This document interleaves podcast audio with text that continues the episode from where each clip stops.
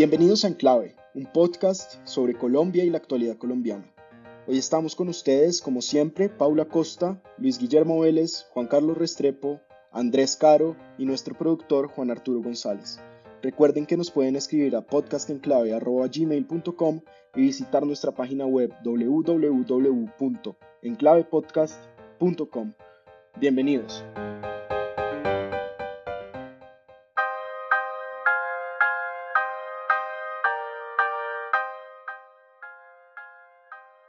Bienvenidos al episodio 32 de Enclave Podcast. Hoy vamos a hablar de la agenda legislativa, pero sobre todo de la reforma tributaria que se viene. Eh, antes, como siempre, hablemos de lo, de lo que ha pasado esta semana. Juan Carlos, combates entre las disidencias de las FARC y el ejército venezolano en la frontera de Colombia con Venezuela en el departamento de Arauca, al, cerca del departamento de Arauca han provocado el desplazamiento de miles de personas que están llegando a Arauquita. Eh, Juan, yo pensaba que, el ejército venezolano y las disidencias de las FARC eso eran como no idénticos, pero sí muy parecidos. Eh, pues más o menos. Lo que, lo que hay acá es una guerra entre bandas criminales, literalmente. Eh, hay que tener en cuenta que, como usted bien lo dice, el ejército venezolano rara vez actuó en contra de los grupos ilegales colombianos que se resguardan detrás de la frontera venezolana. Eh, sin embargo, en esta oportunidad está actuando selectivamente contra una facción de uno de esos grupos. Es decir, hay una división entre las disidencias de, Iván Márquez y de Jesús Santrich y otros grupos eh, de las disidencias de las FARC. Hay una disputa, quién sabe por cuál de todos los negocios ilegales que haya ya una disputa territorial y el ejército venezolano está actuando contra esa disidencia de las FARC, que no es la disidencia de Iván Márquez y Santrich, y tampoco actúa el ejército venezolano en contra del ELN, que también, como sabemos, se resguarda eh, en Venezuela. Entonces, lo que hay, me parece a mí que es una especie de mandado que le está haciendo el gobierno de Maduro a, a Santrich Márquez y probablemente al ELN al atacar a una facción en particular.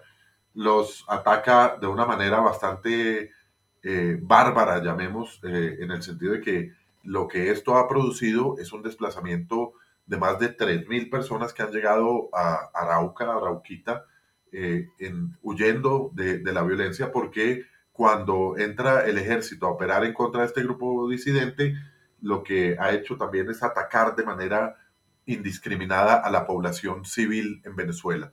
En un pueblo que se llama La Victoria, eh, ha generado un desplazamiento de personas que están huyendo despavoridas hacia Colombia porque eh, se sienten amenazadas por el mismo ejército más que por la, por la disidencia de la guerrilla colombiana. Entonces tenemos esa situación eh, que no, no, no había ocurrido, yo no tengo recuerdo de que hubiera ha habido combates en Venezuela contra la guerrilla, pero en bajo esas circunstancias muy particulares. Lamentable eh, los miles de, venezolanos que están huyendo, lamentable la situación humanitaria en que se encuentran en Colombia. El, gobernador y Human Rights Watch y muchas personas han levantado la mano porque es una situación humanitaria crítica y pues un, un, un matiz más de la migración venezolana está con está con, con este carisma de, de guerra eh, que, los, que los afecta y, muy justo lo que está ocurriendo. Y veremos qué, qué, qué sucede. Está militarizado el estado de Apure. Eh, Colombia también mandó, mandó tropas a, Arauca. Eh, tiene, tiene unas características muy, muy de criticidad, pero, pero el origen de eso es una pelea de grupos mafiosos. Paula, y hablando de Venezuela, esta semana salió un resultado, digamos, el resultado de la encuesta eh, de, venezolanos en Colombia. Usted conoce muy bien esa encuesta y ese trabajo, ¿por qué no nos cuenta un poquito sobre, sobre, sobre esto? Sí, pues mire, esa es la primera vez que se hace la encuesta de hogares enfocada en, en la población migrante. Esa es una encuesta en donde se, se entrevistaron a 1.600 hogares. Los datos se recolectaron eh, a mediados de diciembre, entre el 5 y el 17 de diciembre. y se entrevistaron a los ciudadanos venezolanos residentes en Colombia con mínimo tres meses y máximo cinco años en el país. Em, pues es una encuesta que nos muestra una radiografía de cómo están viviendo los migrantes en Colombia. Incluso, digamos, incorpora los efectos de lo que fue el año pasado, todos los temas de, de la pandemia. Un cálculo que trae esta encuesta que me parece muy interesante es que se calcula el índice de pobreza multidimensional para este grupo y eso da en cerca del 53%.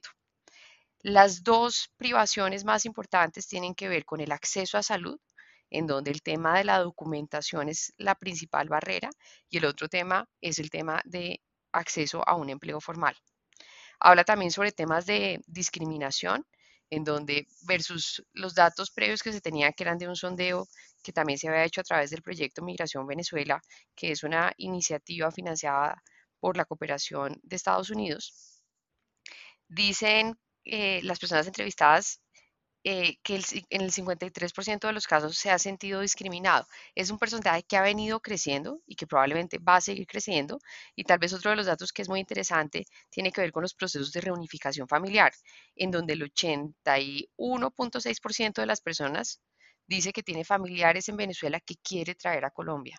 Y nuevamente esto es parte de lo que es esperable dentro de un proceso de migración tan rápido y tan profundo y es que pues a medida que se van asentando los primeros que migran, pues van trayendo progresivamente a los otros miembros de su familia. Entonces, poco lo que podemos esperar es que este, esta, esta migración continúe y continúen trayendo diferentes miembros de, las familias y, digamos, avanzando en ese proceso de reintegración eh, familiar. Luis Guillermo, esta semana la Agencia eh, Nacional de Defensa Jurídica del Estado, pues esta semana estuvo un gran éxito y digamos un, un, yo no diría un fracaso, pero sí como un episodio problemático en el caso de, eh, de la periodista Ginette Bedoya y de la responsabilidad del Estado por, eh, su, por su violación en el año 2001 por parte de paramilitares. ¿Qué, ¿Qué, pasó esta semana con eso? Y porque no nos habla también de, del, pues, del gran éxito que tuvo el Estado colombiano. Sí, en 2017 se creó en la Agencia de Defensa Jurídica del Estado una dirección internacional para manejar este tipo de, pleitos, no solamente los del sistema interamericano de derechos humanos, sino también los arbitrajes de inversión, de los cuales ya Colombia tiene pues más o menos unos 15. Em, el arbitraje de inversión más importante que había era el de este caso de Electricaribe. Electricaribe era una empresa que operaba el servicio de distribución de energía en la costa atlántica colombiana, que fue intervenida en el 2016 por la Superintendencia de Servicios Públicos. Y el, la compañía controlante propietaria eh, española demandó al Estado colombiano por 1.3 mil, o sea, 1.3 billones o millardos en, en español em, de euros, alegando que la compañía había sido expropiada por Colombia.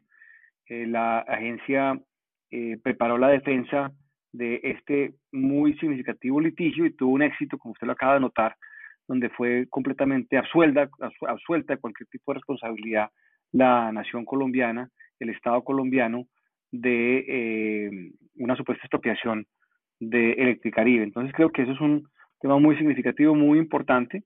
Y esa misma semana también eh, la agencia, a través de su director, se retiró de la audiencia en donde en la Corte Interamericana de Derechos Humanos donde se juzgaba el caso de Ginés Bedoya, que es un caso muy lamentable y donde evidentemente hay una víctima, que es eh, la doctora Bedoya, que pues sufrió unos vejámenes eh, terribles hace aproximadamente unos 20 años y ella alegaba que el Estado colombiano tenía algo, de responsabilidad. Independientemente, digamos, de su carácter de víctima eh, y digamos de lo que el Estado tiene que hacer para resarcir a las personas que han sido victimizadas de esta manera, Em, también hay una labor del Estado que no es tan amable y es de defenderse, digamos, hay que defenderse de ese tipo de, de acusaciones y hay que defenderse institucionalmente. El director de la agencia decidió retirarse de la audiencia y recusó a los jueces de la corte porque consideraba que no le daban garantías. Yo tiendo a coincidir con el director de la agencia en ese sentido. Creo que eh, el sistema interamericano está poblado de personas, tanto en la comisión como en la, en la Corte que son más bien activistas que juristas, que están ahí para impulsar determinada causa particular eh, ya sea derechos LGTBI o derechos de, digamos, feministas o derechos de, económicos o lo que sea, lo cual está muy bien. O sea, está muy bien que lo hagan y, está muy bien que se promuevan y se haga militancia alrededor de eso. Pero no se debe hacer en unas instancias o en unos entes que se presume son neutrales o deben ser neutrales, en particular una corte. Entonces creo que ahí hay un tema donde se amerita una revisión. Creo que la protesta del Estado colombiano em, es eh, pues un acto casi que de, digamos, de desesperación en el sentido de que eh, no encontramos o no hemos encontrado históricamente que se dé un foro neutral que, donde se puedan dirimir de una manera objetiva ese tipo de, problemas. Es de todas maneras pues, muy lamentable lo que pasó y, y bueno, em, eh, ya ocurrió y esperamos que este tema se pueda enmendar en el futuro. Bueno, em, Juan Carlos. Pero además,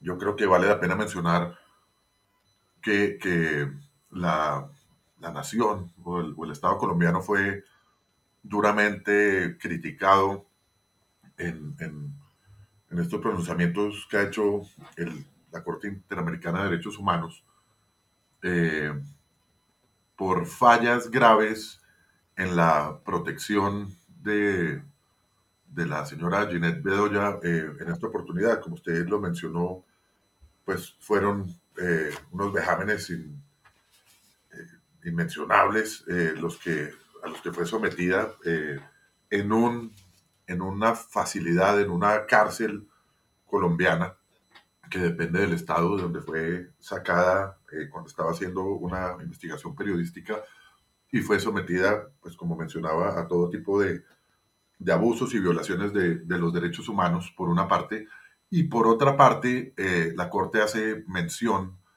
de la incapacidad de la justicia colombiana en, 20 años de, de, resolver el caso, de encontrar unos responsables, de reconocer a la víctima por la falta de justicia, por el fracaso total de, del sistema colombiano que casi parece complicidad, en complicidad con el Estado. Eh, es, un, es, un, duro pronunciamiento contra, contra el país en el caso de la defensa de una víctima mujer eh, en, en, en, momentos en que el gobierno se precia pues de, de, de, de proteger a las mujeres, de, buscar su inclusión y demás. Me pareció que el, el duro. Sí, pero ahí está el problema. Ese es el problema. El, el problema es que la Corte no se puede pronunciar se puede pronunciar cuando, cuando se deba pronunciar, cuando eh, el proceso culmine, culmine. O sea, usted lo acaba de decir, usted acaba de tocar exactamente el problema de todo esto. Y es que la Corte está prejuzgando. Y, y el sistema es un sistema cargado en contra de los países. Eh, ya hubo un informe de la comisión en donde pues el país no salió bien librado, pero la Corte no puede empezar a pronunciarse sobre algo que ni siquiera ha oído los testigos, ni siquiera ha oído los argumentos de las partes. Entonces, a eso es a, lo que está reaccionando el, el, Estado colombiano, precisamente en ese tipo de pronunciamientos eh, de prejuzgamiento, donde hay prejuzgamiento por parte de los magistrados, donde se nota, se evidencia ese, ese, ese sesgo militante, ese sesgo activista que tienen los magistrados. Y esto es una, esto es una corte de derecho, eh, es una corte en donde se debe juzgar en derecho con unos procedimientos y el presidente de Colombia siente que no hay garantías y creo que en ese sentido, eh, por lo menos comparto la, la indignación del, del, director de la agencia eh, frente a, la falta de profesionalismo de, de algunos de estos magistrados y, usted en el argumento acaba de dar, dar la razón. Entonces, em, yo creo que eso es, eso es algo que, que hay que tener ahí en, en cuenta porque pues Además, aquí hay un elemento muy importante, o sea, este sistema, la Comisión y la Corte, son durísimas con Colombia, eh, que es una democracia eh, con una cantidad de amenazas, y han sido notoriamente lentas, notoriamente blandas, notoriamente suaves, con la mayor violación de derechos humanos de la historia del continente americano que está ocurriendo en este momento en Venezuela, con millones de desplazados y con toda clase de violaciones en todos los sentidos. Y con Venezuela si no hay ninguna palabra dura. Entonces yo creo que hay una reflexión muy de fondo sobre el sesgo que tiene ese sistema y la necesidad de reformarlo. Pero Luis Guillermo, un, Venezuela no, no anunció que iba a denunciar el tratado y que se retiraba del sistema interamericano hace un par de años. Claro, sí, hace, claro, lo hizo hace un par de años, pero es que la dictadura de Venezuela lleva 20, ¿no? Más de 20, ya, ya llevamos para casi 22 años de, o 23 años de dictadura en Venezuela. Y durante la, buena parte de esos 20 y pico de años, eh, sobre todo cuando estaba el señor Hugo Chávez de presidente de Venezuela, eh, la, la comisión y la corte fueron increíblemente blandas con lo que ya se sabía era pues un gobierno autoritario y violador de derechos humanos como nunca se ha visto en el continente. Yo tengo una pregunta, Luis Guillermo, de pura ignorancia, y es, ¿por qué eso termina llegando a esa instancia y no se surte, digamos, el proceso interno del país? Dentro, digamos, de lo que yo entendería es, esta es una instancia Paula, ese es exactamente otro problema. Usted lo acaba también de decir. Eh, es, esto se ha constituido una cuarta instancia. O sea, a cualquiera le ponen una multa de tránsito en Colombia y va y, y, presenta una queja una petición ante la Comisión Interamericana, como si fuera una instancia judicial adicional. El sistema se creó, se creó inclusive en Colombia, se creó en, en, Bogotá, eh, se creó para atender violaciones grotescas de los derechos humanos cuando los sistemas de justicia internos no habían em, tenido la capacidad de, juzgar a los responsables y de transmitir las responsabilidades correspondientes y indemnizar a las víctimas. Eh, no es en buena medida el caso, el caso colombiano, pero en este afán de protagonismo que tiene y en este afán de militancia y de activismo que tiene los miembros del sistema en la comisión y en la corte, pues entonces ellos aceptaron, digamos, extender su jurisdicción y prácticamente se ha vuelto una instancia adicional judicial, eh, eh, eh, digamos, que interviene o interfiere más bien en el derecho interno, sin atender al mandato inicial que se le otorgó a este sistema por parte de los estados hace ya pues varias décadas. Pero yo sí creo, que en esta, en esta oportunidad queda perfectamente claro, uno, que es una violación gravísima de los derechos humanos, Dos, que el Estado colombiano fue totalmente inoperante, casi cómplice con, con la situación al no haber o al permitir que pasaran 20 años eh, sin, sin, mayor actividad. Es decir, yo creo que en este caso la protección de los derechos humanos no se le puede llamar activismo. Pero, es, que una cosa es una cosa y otra cosa es otra cosa. los pronunciamientos de la Corte no son prejuzgamientos, es... O sea, una, una cosa es que Colombia, eh, o sea, sea responsable porque tiene una política, o sea, tuvo una política el Estado colombiano para eh, torturar o, violar eh, a una persona em, y fue una cosa intencional y otra es el acto de un, de un agente, digamos, de ese Estado, eso, digamos, no está claro todavía, o, o simplemente que por omisión o por falta de diligencia ocurrió esto. Entonces creo que hay una cantidad de niveles de responsabilidad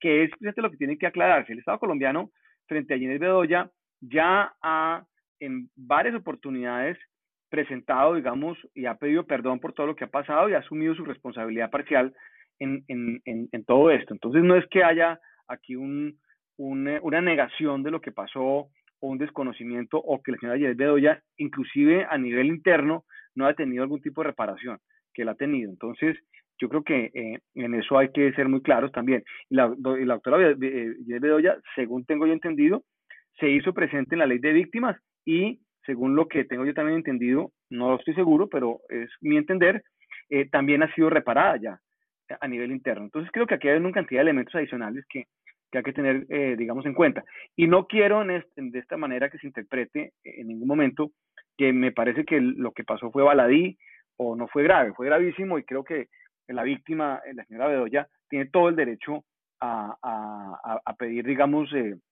las disculpas y la reparación. Creo que eso también está claro. Pero, pero las cosas muchas veces, digamos, a nivel judicial, son un poco diferentes. Bueno, Paula, ¿y cómo vamos con las vacunas? Acá un grupo importante de oyentes de Enclave Podcast ya, ya empezaron a ser vacunadas. Estoy hablando, claro, de mis tías. Eh, sí. Pero Juan Carlos no, todavía no. Bueno, pues espero que, espero que todas las tías estén vacunadas en este punto y ahora. Eh, mire, le, doy los datos con corte hasta el 25 de marzo.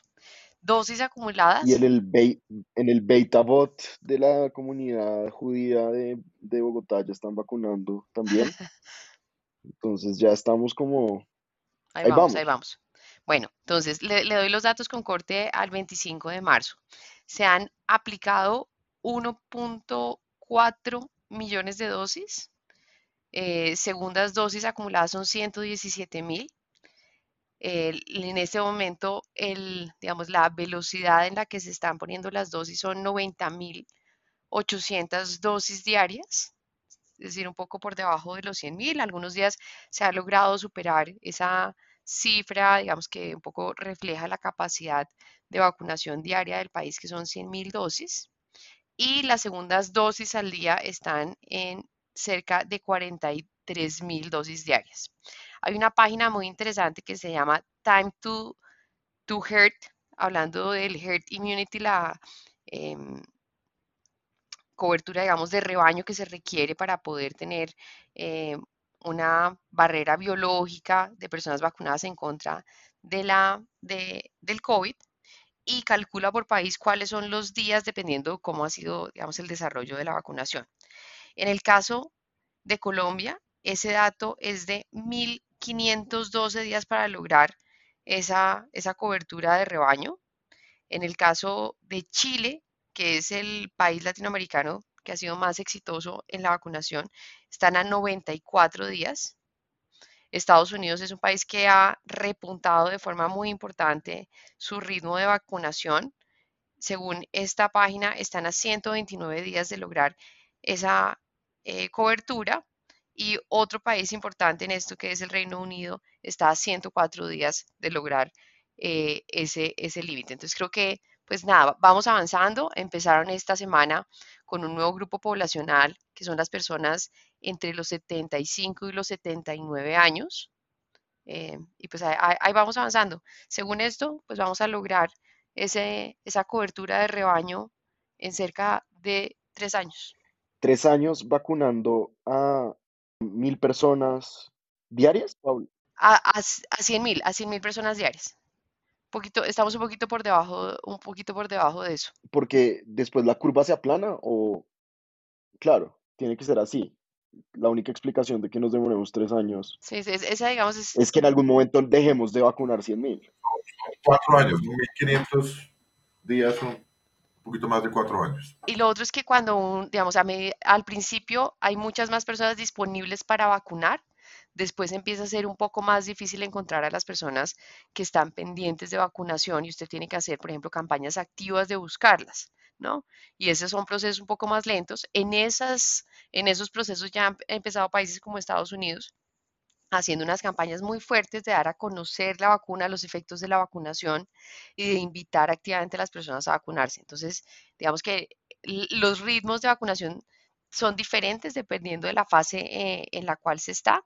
Em, y nuevamente, pues acá viene, se ha venido dando todo un debate acerca de cuál puede ser el rol del sector privado y cómo se puede abrir el mercado, lo que probablemente pues podría generar una mayor dinámica en esos ritmos de vacunación. Es un debate que aún se está iniciando, en donde digamos que lo que ha avanzado es que el gobierno ha dicho que tiene una disposición para oír propuestas más formales por parte del sector privado.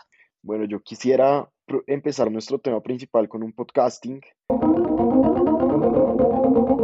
Y es si se va a caer o va a pasar la reforma tributaria que el gobierno presentó ante el Congreso. Luis Guillermo. Yo creo que pasa, como han pasado todas las reformas tributarias o la mayoría de ellas, eh, pero no estoy seguro que sea la misma versión o muy parecida a la que el gobierno va a presentar. Creo que ahí entre que pase y que sea la misma hay una diferencia muy grande, pero pasa. Juan Carlos. Yo pienso igual que Luis Guillermo, es decir, una cosa es lo que entra al Congreso y otra cosa es lo que sale. Creo que esta reforma tributaria es demasiado ambiciosa en relación con la capacidad de maniobra que tiene el gobierno en un año preelectoral. Saldrá, pero muy cortada. Doctora Paula. Pasa. Digamos que es como una de esas grandes proyectos del gobierno en donde le van a meter pues toda la candela posible em, y pues esa gestión del gobierno hace que la reforma pase. Uno en los temas de Congreso siempre sabe qué es lo que entra, no tiene ni idea qué es lo que sale y menos en temas tributarios. Hay una mezcla, em, digamos, de zanahoria y garrote dentro de, del proyecto que se ha empezado a, a socializar por parte del gobierno y yo creo que es probable que pasen muchas zanahorias y muy poquitos garrotes.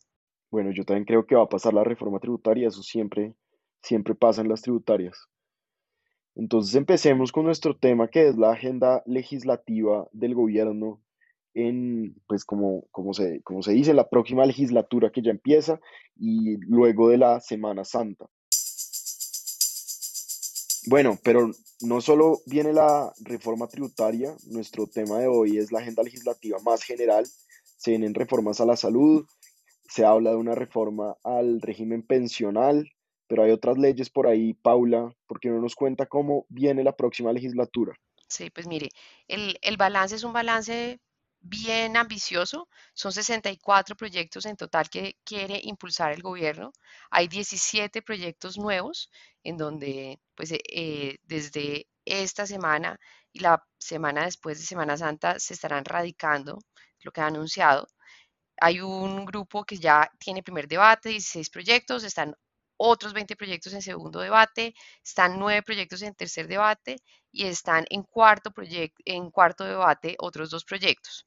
Hay unos proyectos que el gobierno ha denominado los proyectos bandera, entre los que está, por supuesto, la reforma fiscal y social, el cual entrará con mensaje de urgencia cuando se radique probablemente la semana de Pascua en el Congreso Está la reforma a la salud que ya se radicó con mensaje de urgencia, en donde ya se inició además el debate en las comisiones séptimas conjuntas.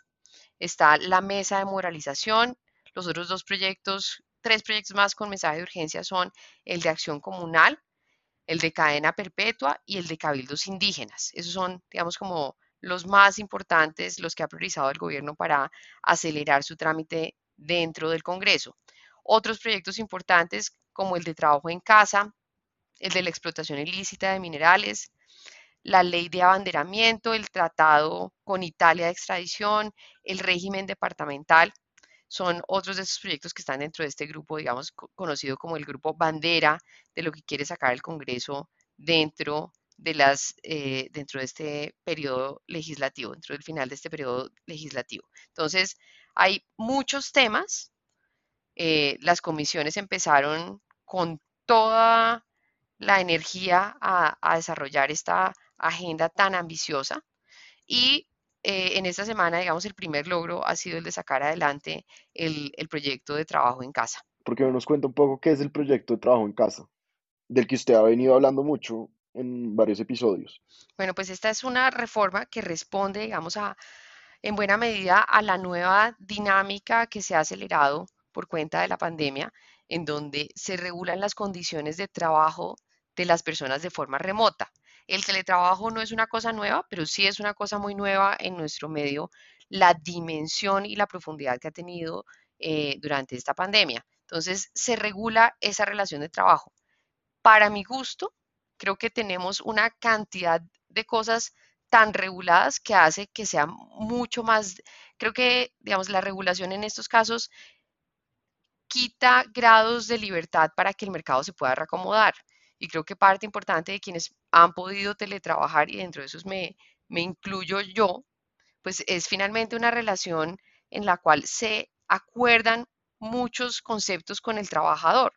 Un artículo que está siendo muy debatido y que se incluyó en el debate en Cámara tiene que ver con los temas de propiedad intelectual, en donde básicamente lo que dice es que la empresa no, no va a poder usufructuar eh, el, desarrollo intelectual que se haya hecho en virtud de, esa, de ese trabajo de forma remota, sino durante la duración del contrato laboral del empleado, lo cual pues no tiene ningún tipo de sentido. Este último punto acerca de la propiedad intelectual pues ha generado muchas discusiones que se terminarán saldando en la conciliación porque el proyecto ya había sido aprobado sin ese artículo nuevo eh, en Senado.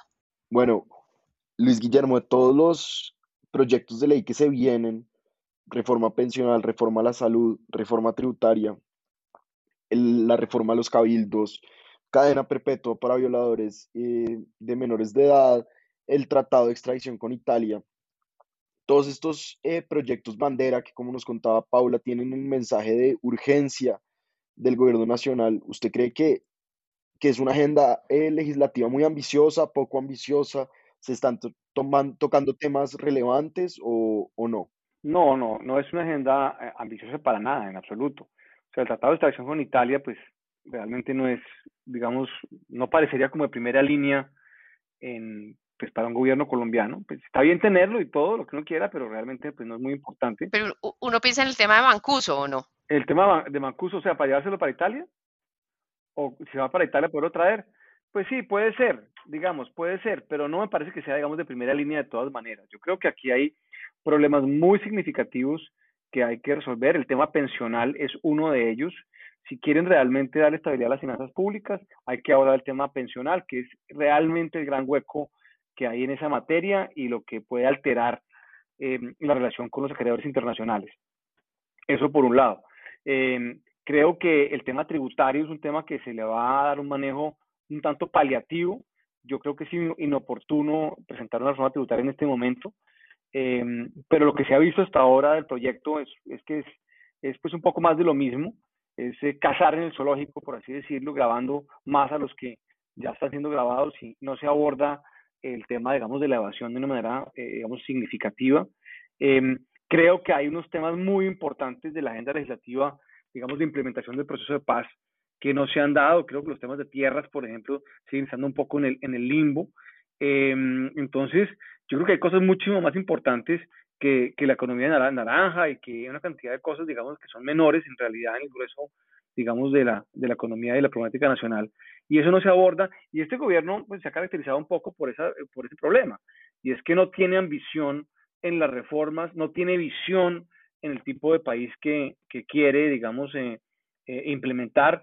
Eh, entonces, yo creo que ha sido más bien tímido en eso y ahora que tiene mayoría en el Congreso, pues no la, no la, no, y, y que hay una, una crisis andando, pues no se ve que aproveche esta crisis y la vuelva una oportunidad para meterle el diente a, temas eh, eh, importantes. Está el tema de la reforma de la salud, que creo que en general tiene cosas positivas, eh, pero eh, nuevamente creo que creo que eh, podría haber sido más ambicioso en algunos aspectos, como por ejemplo en ampliar la posibilidad de la integración vertical, eh, que es realmente lo que le va a dar solidez al sistema. Entonces, yo creo que hay algunos temas que, que se quedan cortos. Se podría decir que son muchos los proyectos que el gobierno impulsa, pero no son ambiciosos en el fondo. Es decir, hay, hay cosas medio, medio banales eh, que están ocurriendo ahí o que no son de primera línea estratégica eh, para, para, resolver los problemas estructurales del gobierno. Y yo, hablando particularmente de la reforma tributaria, yo creo que, que sí es muy ambiciosa en cuanto al recaudo que pretende. Eh, el gobierno busca conseguir con esta reforma tributaria 25 billones de pesos, eh, lo cual pues es una cantidad muy considerable comparado con lo que ha logrado obtener en las reformas tributarias pasadas, en, la, en una de las últimas dos, tenía la ambición de conseguir 14 billones de pesos y solo pudo conseguir 7 eh, en un momento que era menos políticamente complejo. El gobierno tiene unas necesidades de caja muy grandes eh, que, que, se han disparado por cuenta de la, de la pandemia y, con este proyecto de reforma tributaria eh, se deja en evidencia las fallas estructurales de nuestro sistema tributario.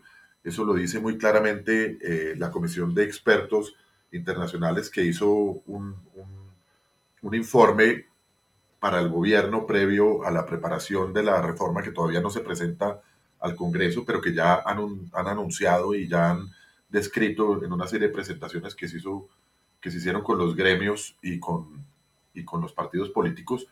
Y este, este grupo de expertos eh, dice que, que, nosotros tenemos unas deficiencias estructurales en nuestro sistema tributario que no son de ahorita ni son de la pandemia, sino que son de mucho tiempo, que nuestro sistema tributario básicamente arrastra una cantidad de favores eh, a distintos sectores de la economía, a distintos grupos de la población eh, que, están, que están consagrados en exenciones y en deducciones y, y, una cantidad de gabelas tributarias que facilitan básicamente la ilusión fiscal. Eh, y hay eso que no es de ahora, ni es de este gobierno, es de todos los gobiernos, es, un poco el resultado de nuestro modelo clientelista, ubica a Colombia como uno de los países con peores niveles de recaudo eh, por vía de impuestos frente al Producto Interno Bruto. Es decir, estamos en todas las categorías, en, en la renta de personas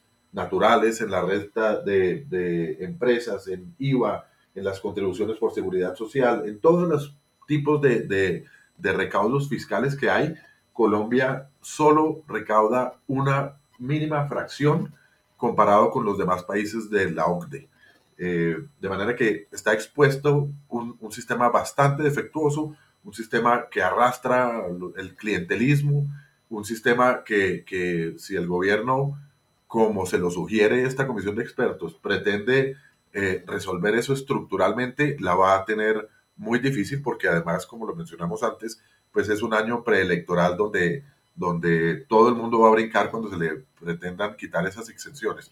Hay, como decía Luis Guillermo, hay que trabajar muy duro en, en combatir el contrabando, combatir la evasión. Eh, por ahí debe, debe, ir las, debe ir un poco eh, el esfuerzo del el gobierno, pero, pero va, va, va, a ser difícil corregir esos defectos que son de mucho tiempo.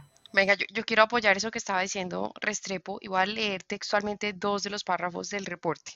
Entonces, en un enfoque tradicional colombiano para la introducción de reformas fragmentadas, no generará suficientes ingresos para financiar el déficit presupuestario del gobierno. Se, quiere, se requiere una reforma fundamental y la crisis actual debería emplearse con el fin de mejorar el diseño del sistema tributario. Es decir, esto por pedazos no funciona en, uno, en la presentación del informe, uno de los expertos, que solamente son súper formales y súper, eh, digamos, acartonados, utilizó una frase que a mí me quedó en la cabeza y es que el sistema colombiano era como un Frankenstein, ¿no?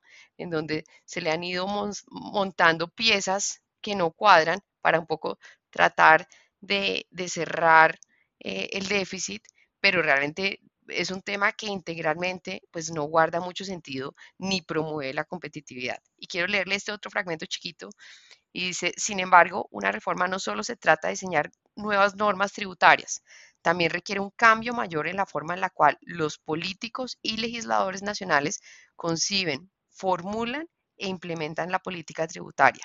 Colombia ha desarrollado el hábito de emplear de forma excesiva los gastos tributarios, intentando superar los problemas sociales y económicos estructurales que requieren de reformas más allá de las capacidades del sistema tributario. Se tiene que poner fin a este enfoque. Cuando uno mira los contenidos de la reforma tributaria, hay... Paula, una pregunta sobre ese último párrafo que leyó. Entonces lo que están diciendo los expertos es que no es a través de rentas tributarias que se deben pagar las políticas sociales del Estado? No, lo que ellos están diciendo es que la generación de subsidios y exenciones no es la forma eficiente en la cual usted debería financiar el gasto social. Cuando usted mira dentro de los contenidos de esta reforma, uno de los pilares de la reforma tiene que ver con el programa de ingreso solidario y nuevamente con el tema de, de digamos, de retribuir el IVA eh, cobrarlo de un lado y de otra forma, digamos, pagarlo. Los expertos fueron muy generosos con el programa de, mm, eh, compensación anticipada del IVA que tiene el gobierno en este momento. La verdad es que es, digamos, en teoría una buena idea, pero es una idea que no ha sido evaluada sobre la cual pues no sabemos realmente si es la dimensión en la cual se debería dar ese, esa compensación si le está llegando realmente a quienes son los que más lo necesitan. Entonces, creo que avanzar o profundizar en un mecanismo con esa capacidad de generación de, de, gasto, pues tendría que tener un poco más de evidencia detrás de lo que se está proponiendo. Y este tema de garantizar un ingreso mínimo a todos los hogares eh, con transferencias monetarias, creo que fue una muy buena medida de contención de la pandemia pero no estoy segura de que uno quisiera tener esto de forma permanente, porque está generando, de un lado, una nueva inflexibilidad muy importante a todo el gasto social, pero de otro lado, está probablemente generando unos incentivos no tan buenos para la economía. Una cosa son unas transferencias condicionadas, otra cosa es un ingreso mínimo al que todas las personas tienen acceso, que nuevamente en teoría es una gran idea, pero en el contexto particular con el colombiano y con la capacidad de gasto del país, pues no sé qué tan, eh, digamos, eficiente es realmente. Em, hay otra cantidad, digamos, de, de zanahorias. Están subsidios y matrículas del 100% de las matrículas de los estudiantes en condición de vulnerabilidad a instituciones de educación superior públicas. Están los programas de apoyo al empleo que se están ampliando. Eh, hay unos nuevos subsidios a las cotizaciones de seguridad social durante cinco años a unos grupos particulares. Entonces, creo que acá hace falta mucha más evidencia de que este es el mecanismo eficiente para generar bienestar social y eso no existe detrás de esta reforma. Y es justo el punto que plantean los expertos. Y es, usted de un lado, para poder pasar ante el Congreso las reformas, mete unas zanahorias, pero esas zanahorias en últimas terminan erosionando el proceso de competitividad del país. Bueno, pues hay que seguirle haciendo valga la redundancia, seguimiento a la agenda legislativa del gobierno y qué va a pasar en el Congreso.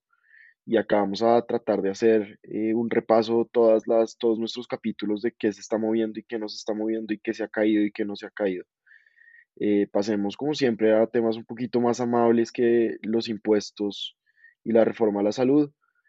Y es, son nuestras recomendaciones. Paula, ¿usted en qué anda esta semana? Bueno, pues yo ando haciendo mercado por, por aplicaciones. Entonces hay una página que es un sitio que es maravilloso y ahora digamos que han mejorado un montón su página web que se llama Hypermarfish. Hay varios locales alrededor de Bogotá, uno muy famoso es en, en el 7 de agosto, hay otro ah, por la autopista norte. Tienen tanto productos de mar crudos como cocinados, el restaurante se llama Cóctel del Mar, pero ayer pedí el domicilio, llegó perfectamente empacado, llegó a la hora que dijeron que iba a llegar y realmente tienen pues una gran variedad de productos de mar, muchos a muy buen precio. Juan Carlos, ¿usted en qué anda esta semana? No, mi recomendación es muy directa y, y va a ser muy breve. Yo recomiendo cancelar la suscripción de la revista Semana. Yo todavía la tengo y cada vez que la recibo eh, me da tristeza lo que se ha perdido en, en, todo. Lástima que era prácticamente la única revista que quedaba en Colombia, que de paso fusionó en un, en un solo impreso eh, a otras revistas como, como Dinero y la pobreza en todos los sentidos y el, y el, y el sesgo que, que, no puede ocultar eh, la revista en, en general y sus y sus columnistas pues dejan mucho que desear. Se perdió un, un medio eh, que informaba eh, y hoy en día tenemos básicamente un, un, pasquín que no, que, no vale la pena pagar una suscripción para tenerlo. Luis Guillermo, ¿usted en qué anda esta semana? Bueno, hablando de revistas, yo quisiera recomendar El Malpensante. Eh, es una revista que lleva prácticamente 20 años, casi 20 años de publicación. Es una revista cultural de muy alta calidad, dirigida por Andrés Hoyos, o por lo menos fundada por Andrés Hoyos, y está haciendo una promoción recientemente para suscribirse por 170 mil pesos a 11 ejemplares. Es una revista física como nos gusta o nos gustaba eh, antes, o sea, de papel Em, impreso. Eh, creo que es la única revista cultural que sobrevive en Colombia después del cierre de Arcadia y de otro número de revistas importantes que se fueron quedando en el camino. Queda esta revista y creo que hay que dar el máximo apoyo. Me parece realmente eh, un precio bastante, bastante económico, el retorno de la inversión, por así decirlo, que se tiene con la inversión de 270 mil pesos por, por eh, los 11 ejemplares es, es extraordinario y creo que eh, es, eh, digamos, algo que todos quienes tenemos algún tipo, por lo menos, de aspiración intelectual debemos tener. Bueno, y yo les voy a recomendar dos canales de YouTube de el, eh, del Public Broadcasting System de Estados Unidos, de PBS. uno se llama EON, E-O-N, y el otro se llama It's Okay to Be Smart. Y son como videos sobre historia natural, sobre la evolución, sobre dinosaurios, sobre animales, y sobre otros temas y son videos muy buenos para ver si uno es adulto y tiene curiosidad o para ver con niños, yo creo que, que pueden funcionar bastante bien. Entonces, con, el, con la desuscripción de la revista Semana, con la suscripción a El Malpensante, con eh, Fish y con PBS Ion, nos despedimos y que tengan muy buena semana y muy buena Semana Santa.